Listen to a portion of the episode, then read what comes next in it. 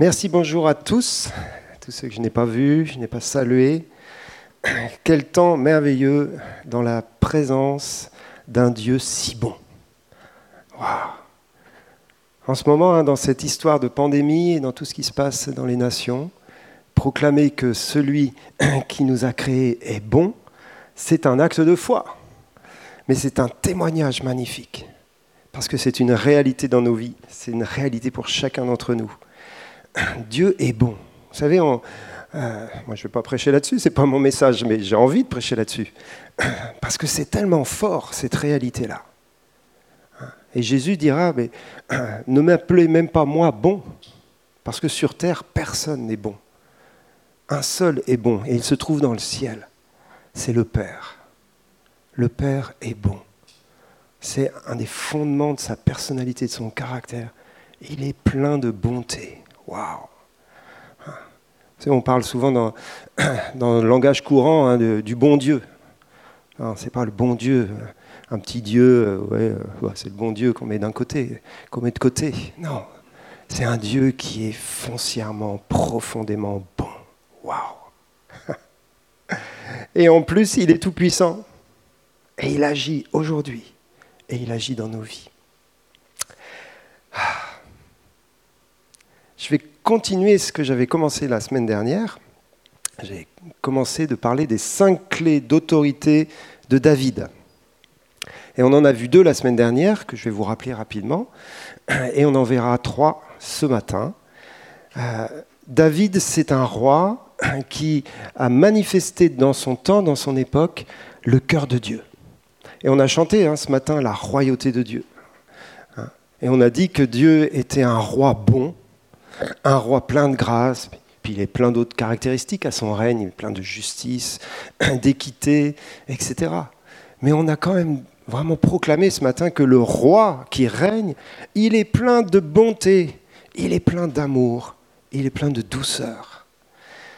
Et David était comme ça. Et la semaine dernière, hein, c'était le, premier verset que j'ai lu, et je vais vous le relire parce que c'est le verset clé en fin de compte de toute cette histoire. Il se trouve dans Acte 13, verset 22. C'est une déclaration que Dieu lui-même fait sur David, et il dit, J'ai trouvé David, fils d'Isaïe, homme selon mon cœur, qui accomplira toutes mes volontés. Dieu a cherché et il a trouvé. Et il a cherché sur la terre un homme dont le cœur lui plaît, un homme selon son cœur. Et il a trouvé David. Et comme je l'ai dit la semaine dernière, il n'y a pas que David qui est un homme selon le cœur de Dieu. Beaucoup sont des hommes et des femmes selon le cœur de Dieu. Seulement ils ne le savent pas, et seulement ils n'ont pas laissé Dieu toucher et transformer leur cœur. Mais nous qui le connaissons, nous qui avons été touchés par la grâce de Dieu, nous devenons de plus en plus des hommes et des femmes selon le cœur de Dieu. Et considère-toi comme un petit David ou un grand David, ça dépend l'âge que tu as. Considère-toi comme un homme, une femme, selon le cœur de Dieu. C'est pas réservé à quelques-uns. C'est pas une élite spirituelle de gens qui, euh, je sais pas pourquoi, ceux-là, ils ont un cœur selon le cœur de Dieu. Non. Tous ceux qui rencontrent Jésus ont un cœur qui est transformé par le Saint-Esprit pour devenir un cœur comme le cœur de David. Donc c'est pour chacun d'entre nous. Mais Dieu cherchait un homme selon son cœur pour que cet homme puisse régner sur Israël, pour que cet homme puisse le représenter à la tête du gouvernement de son peuple. Donc bien évidemment, là, lorsqu'il l'appelle, quelqu'un a une responsabilité particulière parmi son, peuple, il cherche un homme selon son cœur encore plus, quelqu'un qui a laissé sa vie être transformée. Mais ce que je vous disais la semaine dernière et ce que je redis ce matin, c'est que nous sommes tous appelés à participer au règne de Dieu. Quel que soit notre appel, quelle que soit notre position, quel que soit notre âge, il y a pour chacun d'entre nous une responsabilité royale sur la terre. Une responsabilité pour être un intendant du royaume de Dieu quelqu'un qui a reçu un dépôt pour manifester dans notre génération la royauté du Seigneur.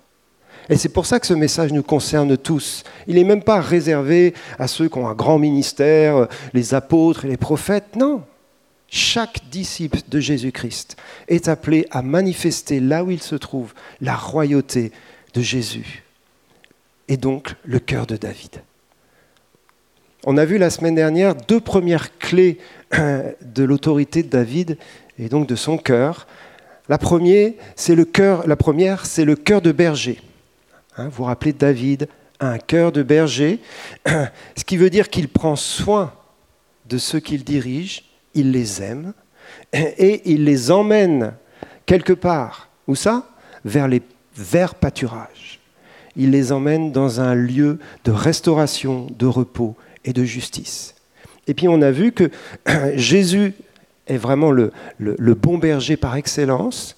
Et lorsque Jésus parle de son rôle en tant que berger, c'est là où il nous dit, je suis aussi la porte pour les brebis. Et celui qui entre par moi, il sortira et il trouvera de verts pâturages.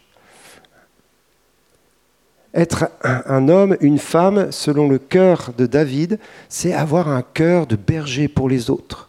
C'est-à-dire, là où je me trouve, là où je suis, j'ai une responsabilité envers certaines personnes. Bien sûr, ce n'est pas le monde entier, mais certaines personnes que Dieu me confie, que ce soit dans le cadre familial, dans le cadre de l'amitié, de la relation, dans le cadre professionnel, dans le cadre associatif, là où je me trouve, je suis appelé à être une porte pour que des gens puissent passer par moi pour trouver de verts pâturages.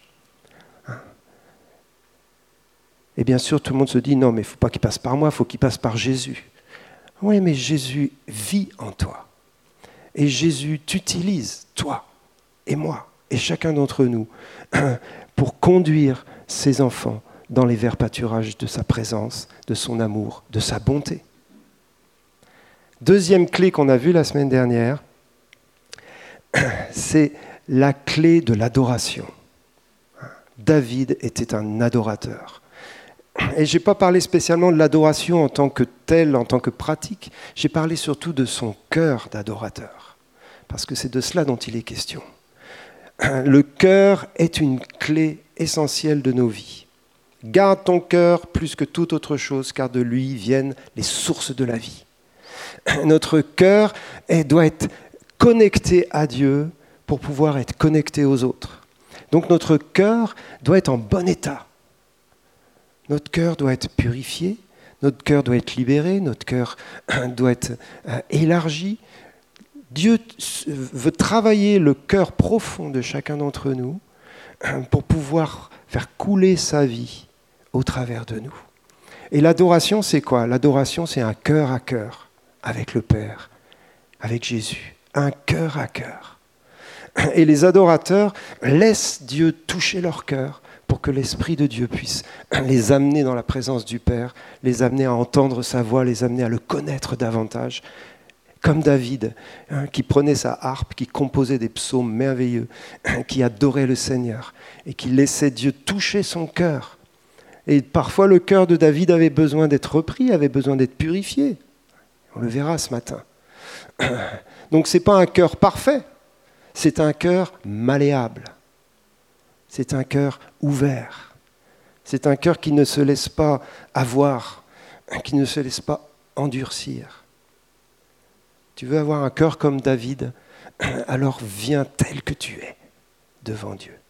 Et sois un adorateur en esprit, en vérité, qui laisse vraiment le Seigneur transformer son cœur. Et alors, tu deviendras source de vie pour les autres. L'adoration nous permet d'être source de vie à nouveau. Ce que nous recevons, nous le donnons. Une troisième clé ce matin, et bien sûr lorsqu'on parle de David, elle est aussi assez évidente comme les deux premières, c'est la clé de l'humilité. David a un cœur humble. Et c'est certainement une des choses premières que le Père a vues lorsqu'il cherchait un homme selon son cœur. Il cherchait un homme humble, un homme qui ne se met pas en avant, mais qui est capable quand même de savoir qui il est et qui n'a pas honte de qui il est. vous vous rappelez, avant David, Dieu avait appelé Saül. Et Saül, quand il a été appelé par Dieu, il se cachait derrière les bagages. Il était grand, il était costaud, il était fort, mais il se cachait. Il avait un problème d'identité, on pourrait faire une étude psychologique de ce Saül, certainement à cause de différentes choses dans sa vie, il, était, euh, il avait une mauvaise image de lui-même. Et quand tu as une mauvaise image de toi, soit tu te caches derrière les bagages, hein, parce que tu veux pas qu'on te voit, parce que tu t'aimes pas, euh, soit en fin de compte, tu essayes de paraître autre chose que ce que tu es, et du coup tu tombes dans l'orgueil. Et c'est ce qui s'est passé avec Saül. Il se cachait, etc. Mais comme Dieu l'a appelé, bah, du coup il s'est relevé, et là du coup, il a, pris la grosse tête, comme on dit. Tandis que David, lui, il sait qui il est. Il sait qui il est. Il est peut-être le plus petit de la famille, mais il est, bien conscient de son appel. Et quand Dieu va le chercher, il l'amène devant tous les autres et dit, voilà, c'est celui-là, le petit là, c'est un homme selon mon cœur. Il est beau de figure. Hein. Donc David, il a tout pour s'enorgueillir. Hein. Il est beau, il est doué, il a plein de qualités. Et puis on va voir au fur et à mesure de, de, sa vie et de la préparation pour le règne, euh, franchement, David, il a de quoi avoir la grosse tête. Hein. Saül battait ses mille et David ses dix mille. Donc les gens ont commencé à aimer David davantage que Saül. C'est pour ça que Saül il s'est mis en colère, il était jaloux. Mais David, il ne prenait pas la grosse tête il restait humble. Euh, lorsqu'il a manifesté euh, sa relation avec Saül, et, dans tout ce temps où il va être serviteur de Saül, on va voir que David, et vous connaissez bien l'histoire, va respecter et honorer Saül jusqu'à la fin, jusqu'au bout. Il va rester soumis à Saül. Il ne va pas euh, essayer de prendre la place de Saül, même s'il sait que c'est sa place, que le Seigneur a rejeté Saül et qu'il l'a euh, il l'a euh, oint pour le règne. Non, David reste doux, plein d'honneur et plein de respect envers Saül.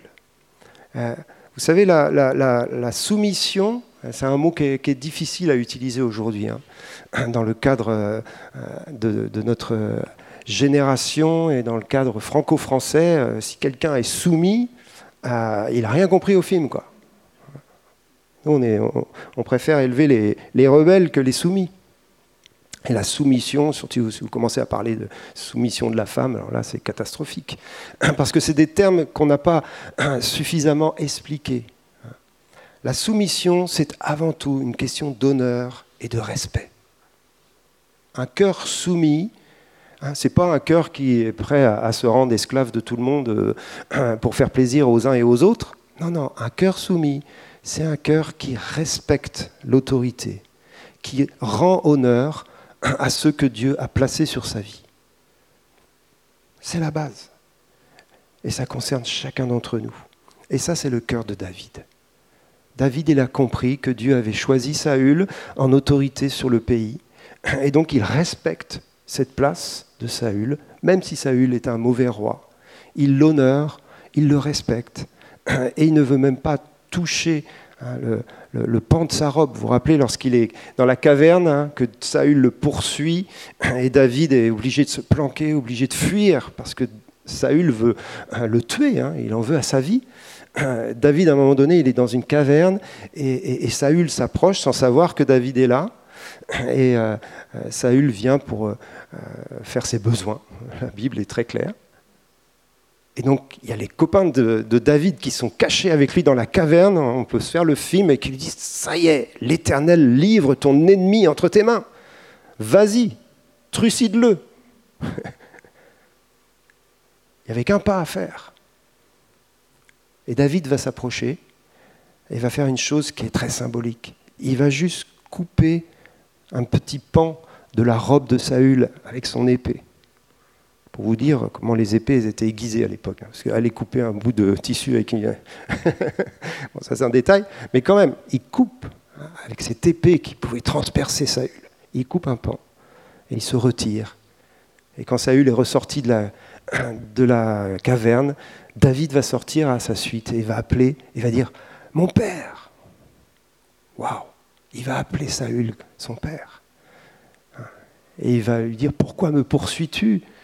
Qu'est-ce que j'ai fait? Regarde, j'aurais pu euh, te tuer, mais je veux honorer qui tu es. Je veux respecter qui tu es, parce que Dieu t'a choisi. Et ça, c'est le cœur profond de David. Il ne cherche pas à se faire justice lui-même. Il ne cherche pas à se venger lui-même et il ne cherche pas à s'élever par lui-même. Et il y a un psaume, puisqu'on est, l'autre fois on parlait des psaumes de David, il y a un psaume qui parle de cette attitude magnifique d'humilité de, de David, c'est le psaume 131. On va le lire, ce psaume, il est petit.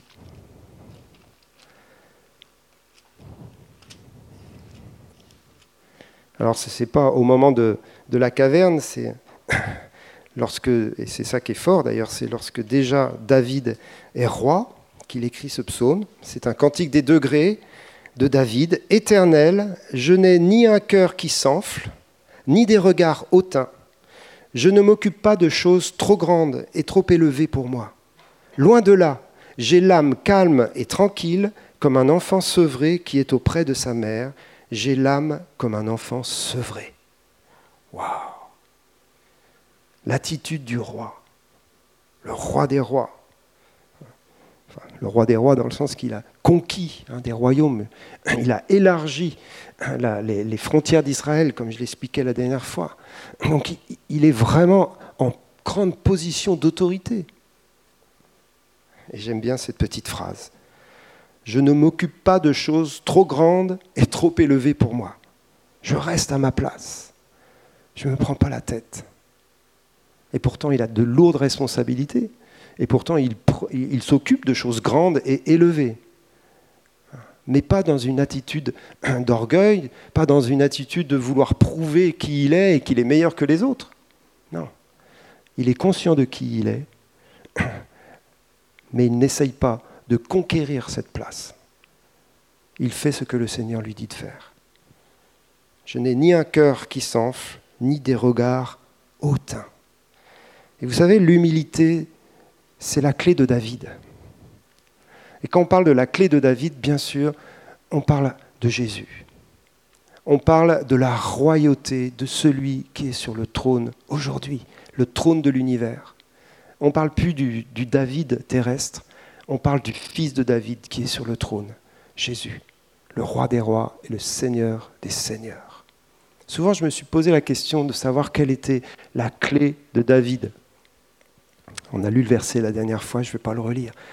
Lorsque Jésus reçoit la clé de David. Et on n'a pas la, il y a un mystère, on n'a pas d'explication dans la parole de Dieu, donc il y a sûrement quelque chose qui doit être révélé encore. Mais une des clés pour accéder au règne, et certainement la clé principale que Jésus a utilisée, c'est l'humilité. Et vous trouvez ça dans le texte de Philippiens 2, qui est un texte très connu, et qui nous parle de cette ascension de Jésus pour le règne. Et je fais exprès de dire ascension, parce que si vous lisez le texte, son ascension, ça a été de descendre ça n'a pas du tout été de monter jusqu'au trône. Ça a été de s'humilier et de descendre le plus bas possible dans une obéissance parfaite au Père.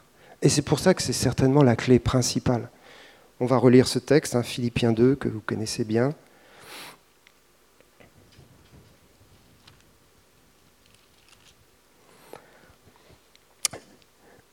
Et bien sûr, il, parle, il nous exhorte à prendre Jésus comme exemple dans ce chemin vers le règne. Ayez en vous les sentiments qui étaient en Jésus-Christ. Existant en forme de Dieu, il n'a point regardé son égalité avec Dieu comme une proie à arracher, mais il s'est dépouillé lui-même en prenant une forme de serviteur, en devenant semblable aux hommes, et il apparut comme un vrai homme. Il s'est humilié lui-même, se rendant obéissant jusqu'à la mort, même jusqu'à la mort de la croix. On s'arrête là. Donc c'est une descente. C'est une descente d'un cœur humble qui non seulement est conscient de qui il est, mais conscient de qui il est, il va se dépouiller pour pouvoir accomplir son appel de donner sa vie pour nous. Donc ça part d'en haut, hein, puisqu'il nous est dit hein, qu'il existait en forme de Dieu. Donc c'est une expression simplement pour dire qu'il est Dieu, deuxième personne de la Trinité. Donc Jésus ne regarde pas cette place-là comme une proie à arracher, c'est-à-dire comme quelque chose à conquérir par lui-même. Il s'en dépouille véritablement. Et l'incarnation est un mystère parce qu'il reste Dieu, mais dépouillé de la puissance et de la gloire de la divinité. Il devient véritablement un homme. déjà, ça comme démarche d'humilité, euh, on ne peut pas faire plus grand. Hein. C'est-à-dire que vous êtes un potier et vous décidez de devenir un pot. ouais, une belle image. Jésus devient un homme. Mais le texte nous dit qu'il ne s'est pas arrêté là, il devient un simple homme. Donc il n'est pas né dans un palais royal, comme on le sait, il est né dans une crèche. Il est né dans l'humilité, il est né dans l'abaissement. Mais ça ne s'arrête pas là non plus. Il va continuer cette euh, descente, hein, cette marche vers la croix. Et il va prendre une forme de serviteur et il va devenir euh, euh, il va s'humilier lui-même en se rendant obéissant jusqu'à la mort. Le roi est avant tout un serviteur. Le roi est avant tout quelqu'un qui s'abaisse pour laver les pieds de ses disciples. Et Jésus l'a manifesté concrètement avec ses disciples, vous vous rappelez, dans la chambre haute, hein, en prenant la place du serviteur et en lavant les pieds de ses disciples. Et c'est à ce moment-là qu'il leur dit, vous m'appelez Seigneur et Maître, et vous faites bien car je le suis. Si donc moi, le Seigneur et le Maître, je vous ai lavé les pieds, alors vous aussi, vous devez vous laver les pieds les uns aux autres. Donc il est conscient de qui il est, comme David qui était conscient de son appel. Il sait qu'il est Seigneur et Maître. Mais il ne se manifeste pas humainement dans ce gouvernement il prend la place du serviteur pour montrer un chemin, pour donner un exemple qui est l'exemple qui nous qualifie pour le règne. Et ensuite, il va aller encore plus loin, puisqu'il va donner sa vie en sacrifice. Et c'est l'obéissance ultime au Père. On connaît la démarche de Jésus. Il donne sa vie pour le salut de l'humanité, mais il donne sa vie sans ayant la, possibilité de se ressusciter lui-même. Jésus se dépouille de tout. Il donne sa vie dans la foi. Lorsque Jésus est sur la croix, il dit Père, Père, pourquoi m'as-tu abandonné? Hein? C'est dans son humanité qu'il crie cela. Mais dans son, sa relation avec le Père, il est dans la foi. Il sait que Dieu va le ressusciter. Et si ça, ce n'est pas une position d'humilité, c'est-à-dire qu'il dépend entièrement du Père la royauté nous est confiée au fur et à mesure que nous acceptons de dépendre de plus en plus du Seigneur.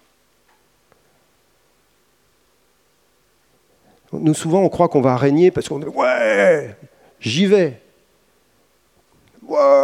Je suis fort, je puis tout par celui qui me fortifie. Ok. Mais cette démarche-là, c'est une dépendance de Dieu. C'est accepter eh bien, d'être dépouillé parfois de notre, orgueil et en tout cas de nos, propres volontés de faire les choses par nous-mêmes pour décider de marcher avec lui et d'avancer avec lui. Et ça rejoint ce que nous disait euh, Sandra tout à l'heure sur la collaboration avec le Saint-Esprit. Par nous-mêmes, on peut aller faire plein de trucs. Mais l'humilité, c'est de les faire avec lui. C'est dépendre de lui. Hein, souvent, on inverse les choses. On croit que vouloir être euh, conduit par le Saint-Esprit, c'est de l'orgueil. Non, non, c'est pas de l'orgueil, c'est de l'humilité. Parce que quand tu essayes, tu vas voir que c'est pas si simple que ça. Et tu vas voir que tu dépends d'un seul coup de lui. Et c'est le chemin pour le règne. Et bien sûr, on finit le texte. À cause de tout ce que Jésus a fait dans ce chemin d'humilité, il nous est dit, c'est pourquoi aussi Dieu l'a souverainement élevé et lui a donné le nom qui est au-dessus de tout nom, afin qu'au nom de Jésus, tout genou fléchisse dans les cieux, sur la terre et sous la terre, et que toute langue confesse que Jésus-Christ est Seigneur à la gloire de Dieu le Père. Et ça, c'est pas Jésus qui le fait. Tu ne peux pas t'élever toi-même. Tu ne peux pas. Si tu le fais, c'est de l'orgueil. Jésus ne s'est pas élevé lui-même. C'est Dieu qui l'a élevé. Et c'est Dieu le Père qui lui donne le nom au-dessus de tout nom, qui lui donne d'être le roi des rois, le seigneur des seigneurs. C'est Dieu le Père qui élève celui qui s'est abaissé. Humiliez-vous devant le Seigneur et il vous élèvera au temps convenable. C'est l'apôtre Pierre qui nous dit ça. Tu veux régner, tu veux avoir plus d'autorité de gouvernement dans ta vie, et c'est bien, c'est ce que Dieu veut pour toi. Prends le chemin de serviteur, serviteur des hommes, serviteur de Dieu. Dépends du Seigneur et va laver les pieds de tes frères et sœurs. Tu seras dans la bonne direction pour que Dieu t'élève. C'est une clé et c'est la clé que David a utilisée. David a servi Saül pendant toute la préparation de son règne. Il a respecté et honoré Saül alors que Saül voulait le persécuter et le tuer. Et il a attendu que le temps soit venu pour lui de prendre la place du roi. Et c'est le peuple qui est venu chercher David. Il ne s'est pas élevé lui-même. Waouh Quel chemin hein Et on peut tous le prendre. Ah. C'est peut-être pas ça que vous étiez venu chercher dans le message, mais on peut tous prendre ce chemin-là. Qui ne peut pas être serviteur ici? Levez la main. Qui ne sait pas faire ça? On sait tous le faire. Et je voudrais vraiment valoriser ce chemin dans nos vies, parce que ce chemin-là, c'est un chemin de gloire. C'est un chemin de gloire. Quand on fait ça, on suit Jésus, véritablement. Souvent, on utilise ce verset, ils suivent l'agneau partout où il va. Donc c'est un verset qui est dans le ciel, c'est pour les 144 000. Ils suivent l'agneau partout où il va, mais nous, on est sur la terre aussi. Donc on peut le suivre dans le ciel, mais il faut le suivre aussi sur la terre, partout où il va. Et quand tu commences à prendre le chemin du service, tu es en train de suivre l'agneau là où il va. Parce que sur la terre, il marche dans l'humilité, au travers de toi et avec toi. Et alors, tu verras que des portes s'ouvriront d'autorité véritable et d'autorité spirituelle. Deuxième clé que j'aurais partagée avec vous ce matin, et c'est une clé qui, me plaît particulièrement, j'aime beaucoup, c'est la clé de l'amitié. La clé de l'amitié. Vous allez me dire, quel rapport avec le règne? Si, si, il y a un rapport important avec le règne. Pourquoi c'est une clé dans la vie de David? Parce qu'on connaît l'histoire aussi, hein, je ne vais pas la, reprendre. David avait un ami avec qui il avait une relation vraiment forte. Et cet ami, c'était Jonathan. Et David avait un ami et Jonathan était vraiment l'ami de David. C'était une relation, bien sûr, réciproque d'amitié. Et on a parlé tout à l'heure d'alliance hein, lorsqu'on a pris la Sainte Seine. Il y avait une alliance entre David et Jonathan. Une alliance extraordinaire, on va la lire. Elle se trouve dans 1 Samuel 18.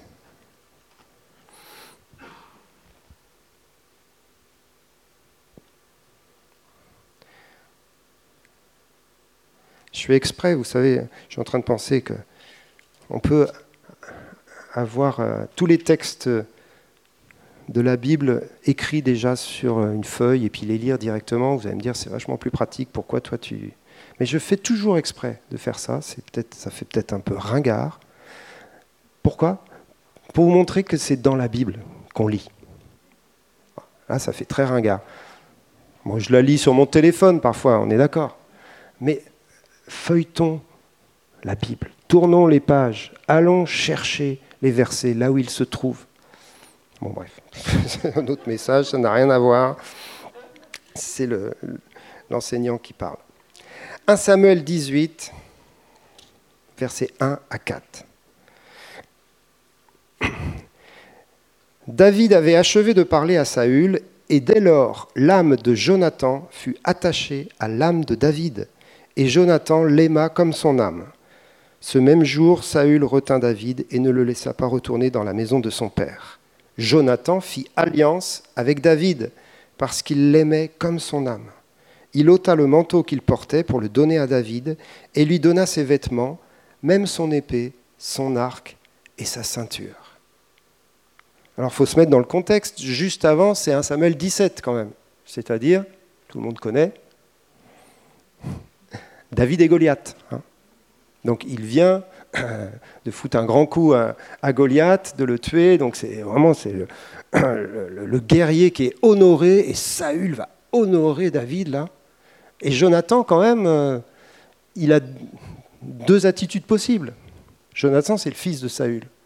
Donc euh, c'est celui normalement qui doit régner après. Hein. C'est le prince. Et puis d'un seul coup, il voit un petit jeune là qui, qui vient de faire un exploit, il sort de sa campagne, euh, il n'est pas de race royale, qu'est-ce qu'il fait celui-là? Et son père va l'honorer et va le faire venir dans sa maison. Tout le monde applaudit. Donc Jonathan, il est vraiment dans l'ombre de David. Hein. Et puis non seulement il est dans l'ombre de David, mais il y restera toute sa vie, puisqu'il ne deviendra jamais roi. Mais Jonathan, il a vu le cœur de David. Il a vu le cœur du héros il a vu le, brave David là. Et donc, il aime cet homme. Il ne le jalouse pas. Donc, il est dans une attitude d'humilité lui aussi. Et il veut lui ressembler certainement, ou en tout cas, il veut l'honorer. Donc, David va rentrer dans la maison de Saül. Et du coup, Jonathan va être avec lui tous les jours. Ils vont se connaître. Et c'est là où l'âme de Jonathan s'attache à l'âme de David, dans une relation d'amitié. Et cette relation d'amitié va pousser Jonathan à faire alliance avec David. Et donc là, on est dans, la période euh, de l'Ancien Testament, et puis c'est la période de l'Antiquité. Donc quand on fait alliance, hein, on le fait d'une manière très concrète. Hein. Il va ôter son manteau pour le donner à David, et il va donner ses vêtements, et même son épée, son arc et sa ceinture. C'est très symbolique ce temps d'alliance. Ça veut dire qu'en fin de compte, il est en train de donner à David la royauté. C'est quoi le manteau de Saül? C'est le futur roi, hein, le manteau de, Jonathan. Donc, il est en train de reconnaître l'onction qui est sur David. Et en plus, il dit, non seulement je te donne ça, mais je, je te confie aussi mes armes, c'est-à-dire que je vais me battre pour toi je vais faire partie de ton armée, etc. Donc là, on est dans une alliance de, chevaleresque, hein, de, royauté, etc. On ne connaît plus ces trucs-là aujourd'hui. Mais la question qui nous est posée, c'est qui est ton David? À qui est-ce que tu donnes ton manteau?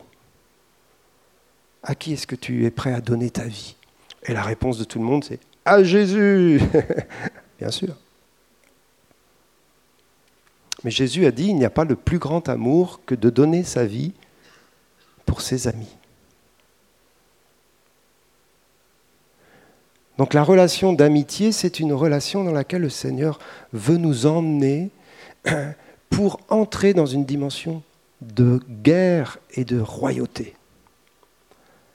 Et d'un seul coup, ça m'est paru clair quand j'ai étudié ça, parce que j'ai beaucoup étudié l'amitié et tout ça, mais de faire le lien entre l'amitié et l'autorité royale, c'était nouveau. Je ne sais pas si c'est nouveau pour vous, mais je crois que là, Dieu nous donne une clé.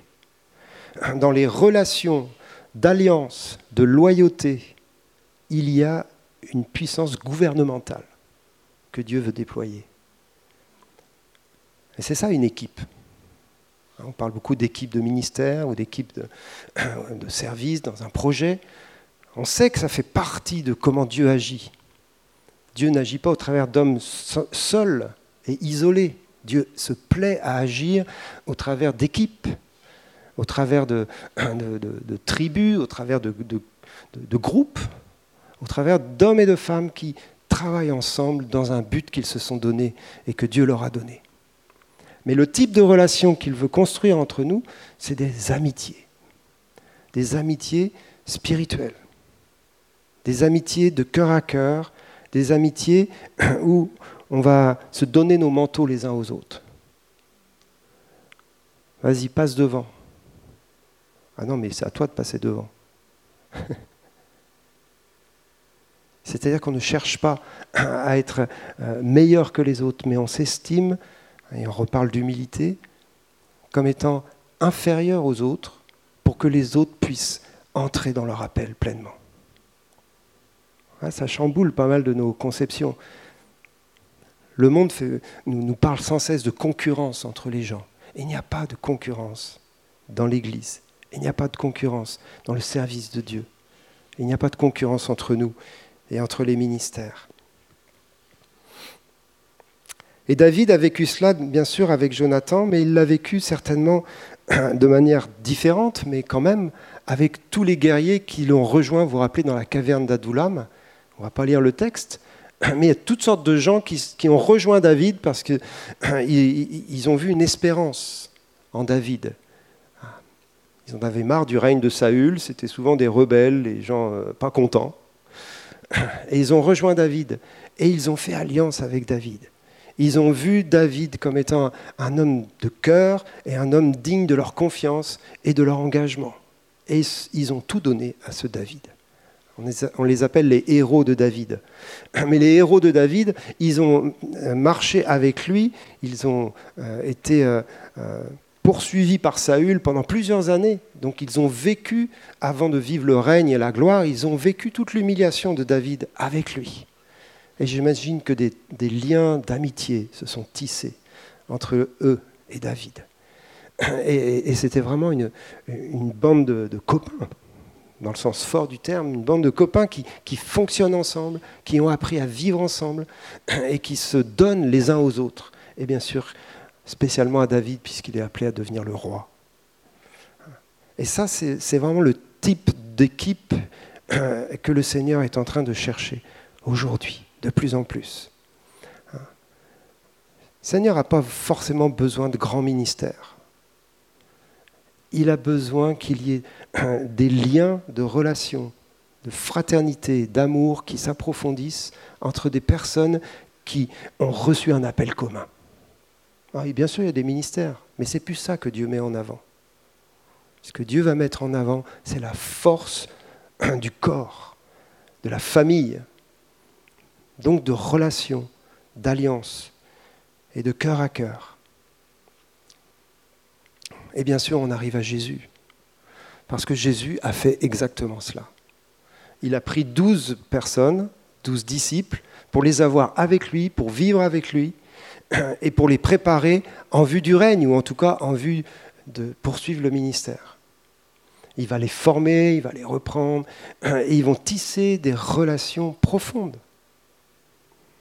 Et l'objectif du Seigneur, c'est pas de faire d'eux des apôtres, c'est pas de faire d'eux des grands évangélistes, c'est pas de faire d'eux même euh, l'Église au sens euh, religieux du terme. le but du Seigneur, c'est de faire d'eux ses amis. Et c'est pour ça que dans la chambre haute, à la fin de, de, toute cette formation et de toute cette préparation, alors qu'il va aller sur la croix et qu'il va être séparé d'eux, il leur dit, ça y est, maintenant je suis arrivé à l'objectif.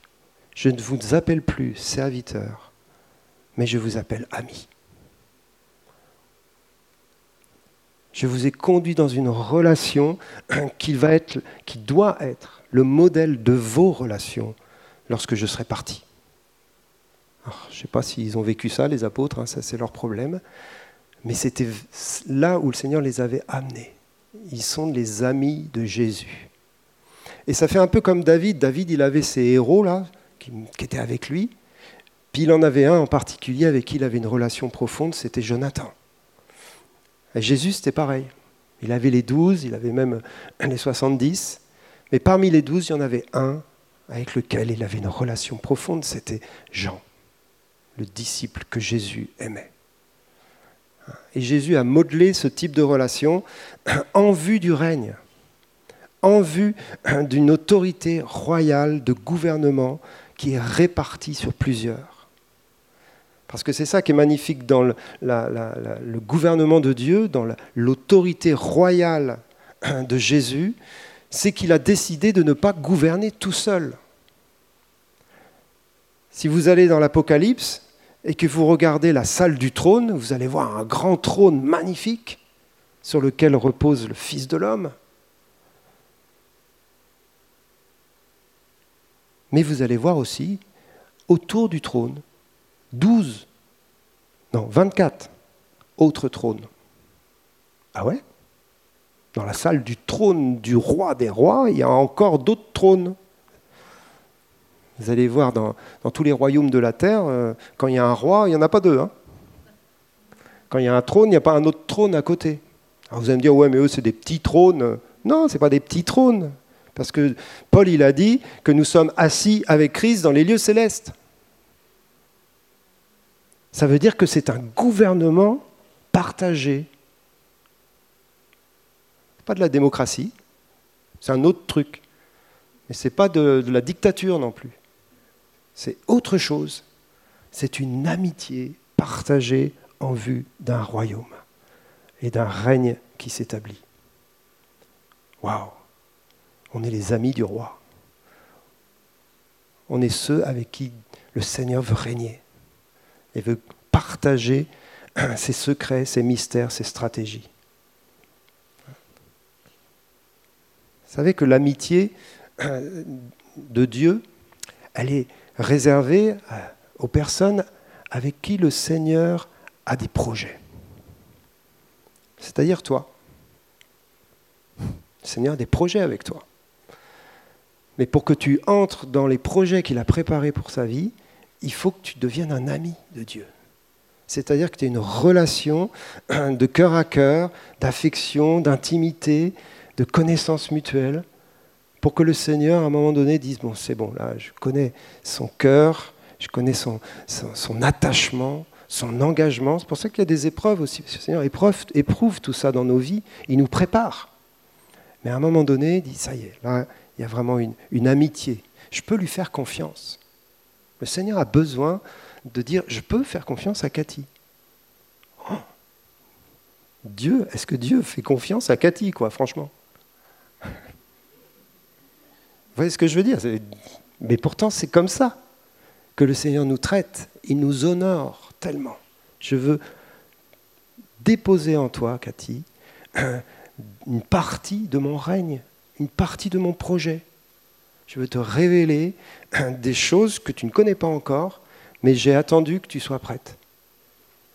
Et le temps vient où je vais dévoiler vraiment ce qui est préparé pour ta vie, et je crois que le Seigneur te parle, parce qu'il y a une amitié qui est construite entre toi et moi.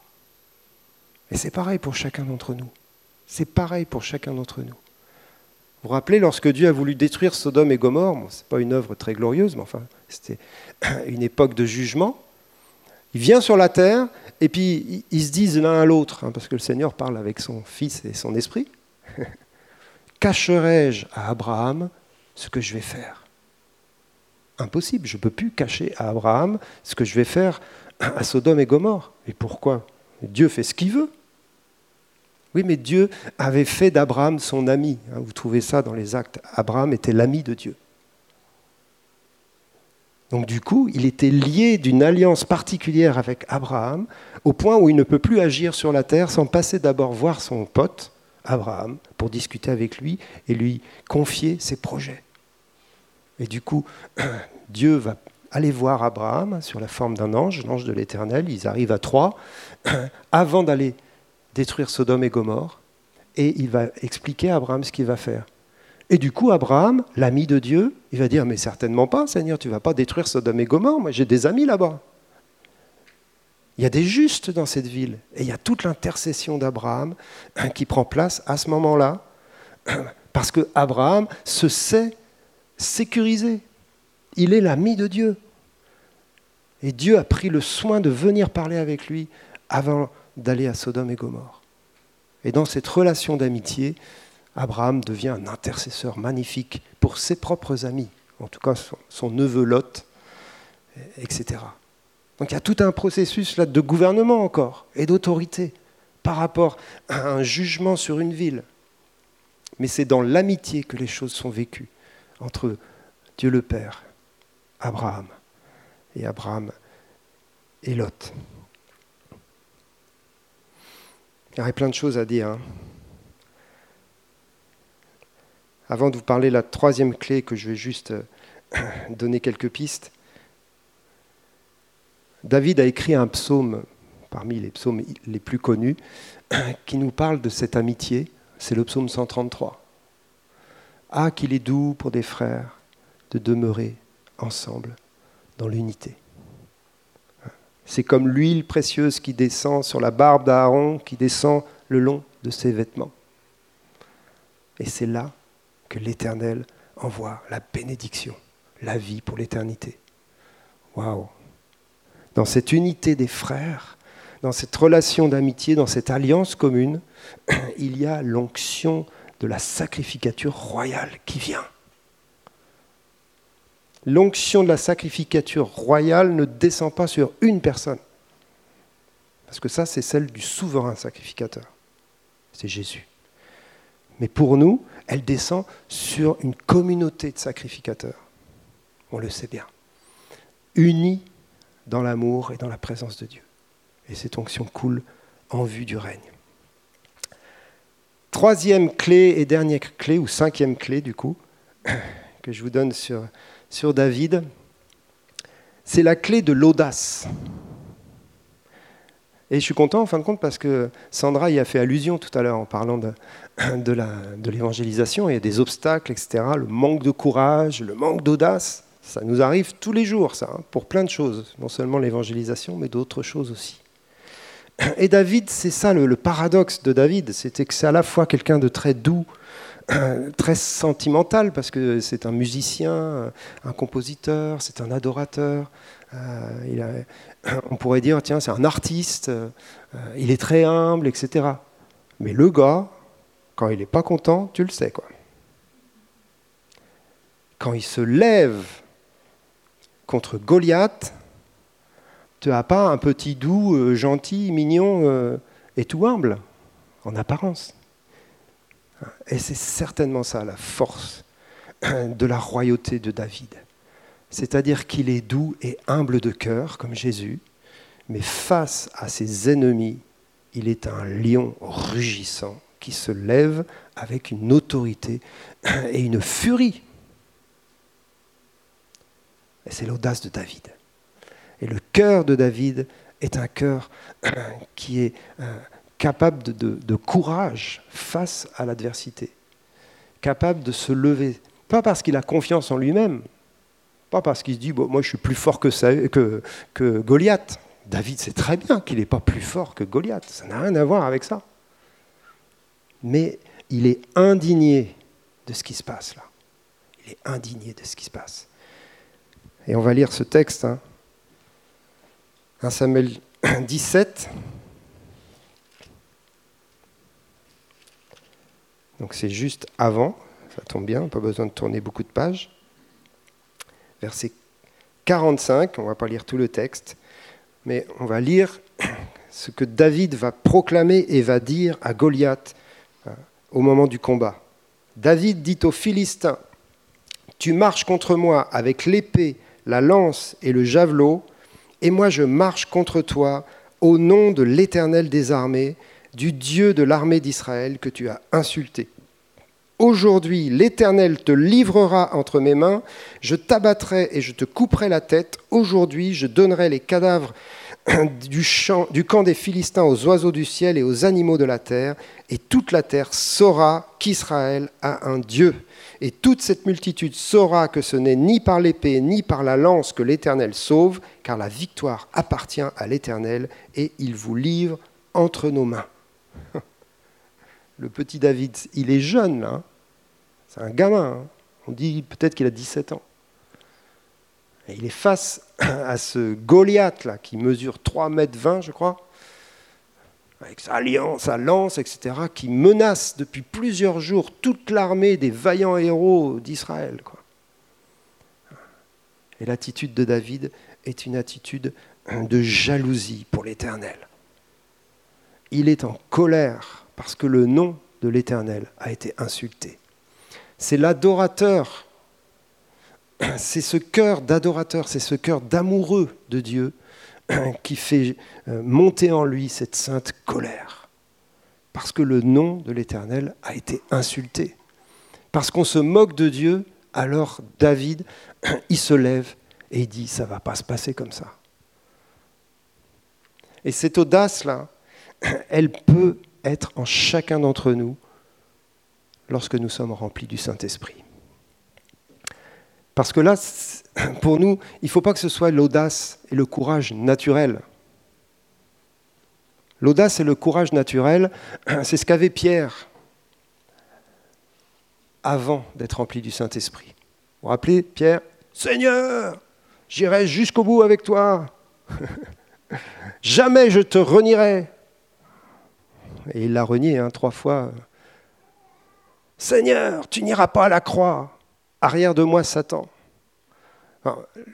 le Pierre, c'est un gars courageux, audacieux. Euh, Seigneur, euh, quand le Seigneur l'appelle pour euh, marcher sur l'eau, allez, il y va. Vous voyez ce que je veux dire? L'audace, le courage, il n'y a pas de souci chez Pierre.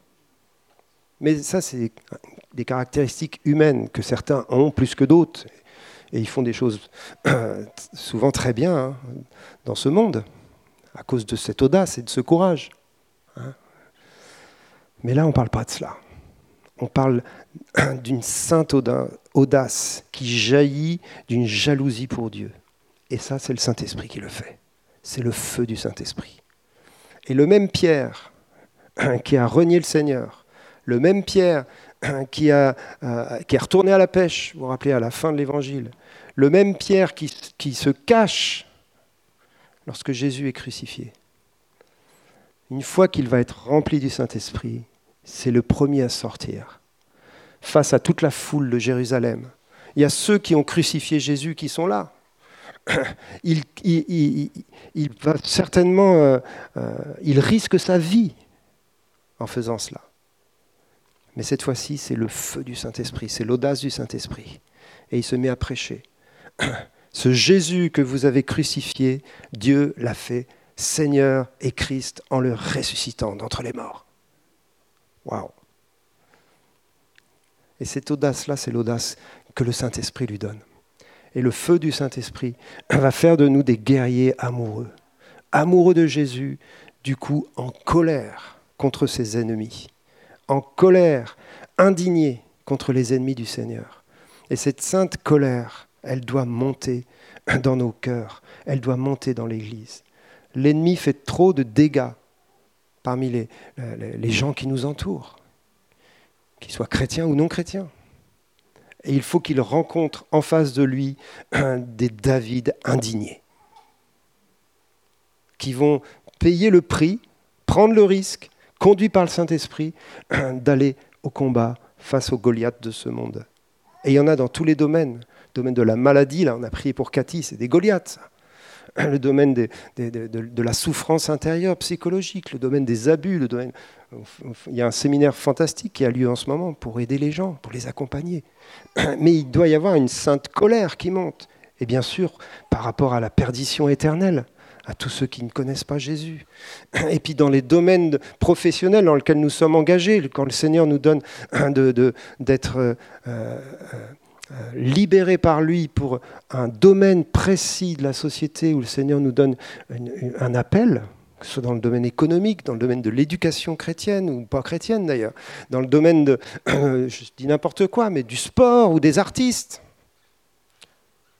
L'ennemi fait tellement de mal qu'il faut des gens, bien sûr équipés, bien sûr qui, se forment, bien sûr qui, sont humbles et qui marchent avec le Saint-Esprit, mais qui sont capables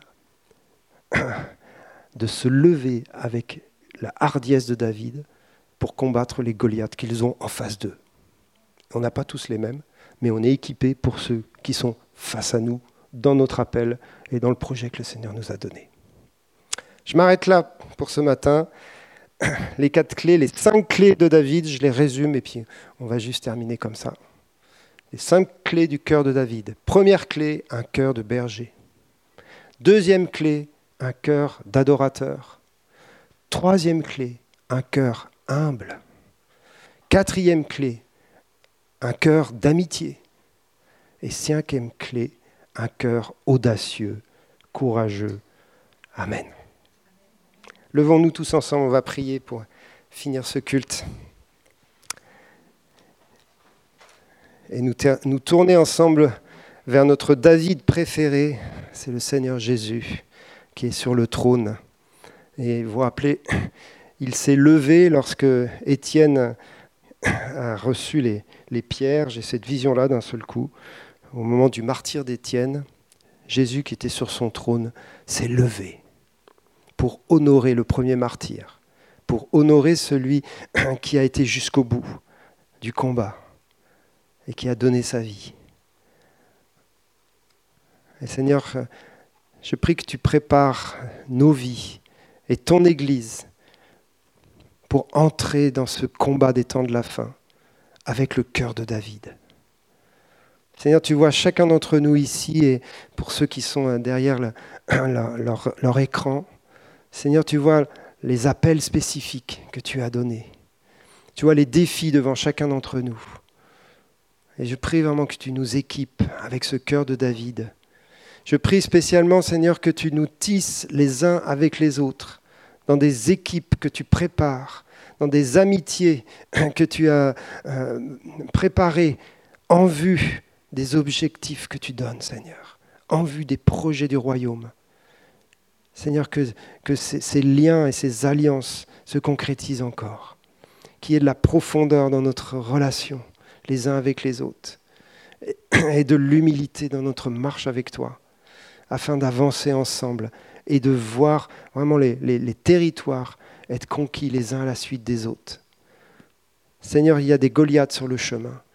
On l'a dit et on l'a redit. Il y a des géants dans le pays. Mais Seigneur, c'est le pays que tu nous as donné. Et nous demandons, Seigneur, la hardiesse, l'audace de David qu'elle soit répandue par le Saint-Esprit dans chacune de nos vies, dans chacun de nos cœurs, pour entrer dans tout ce que tu as préparé et pour annoncer l'Évangile par la puissance du Saint-Esprit, avec les signes, les prodiges et les miracles. Qu'il y ait des Goliaths qui tombent de plus en plus, Seigneur, face à ton armée qui se lève, face à tes enfants unis dans l'amour et dans le respect les uns des autres et dans la, jalousie pour l'éternel. Merci pour ce feu qui vient, Seigneur le feu de la jalousie pour Dieu, le feu de la jalousie pour l'Éternel, que l'ennemi a insulté, que la France parfois a insulté. Et Seigneur, nous nous humilions, mais nous nous levons en même temps face à l'ennemi, face à ces Goliaths, avec la hardiesse de la foi et de la puissance du Saint-Esprit que tu as répandu dans nos cœurs. Merci Seigneur pour tous les David qui, qui sont là dans cette pièce et qui sont là dans ce pays de France et nous disons, lève, Seigneur, lève la troupe de David, lève les héros, Seigneur. Alléluia. Amen. Soyez bénis. Merci.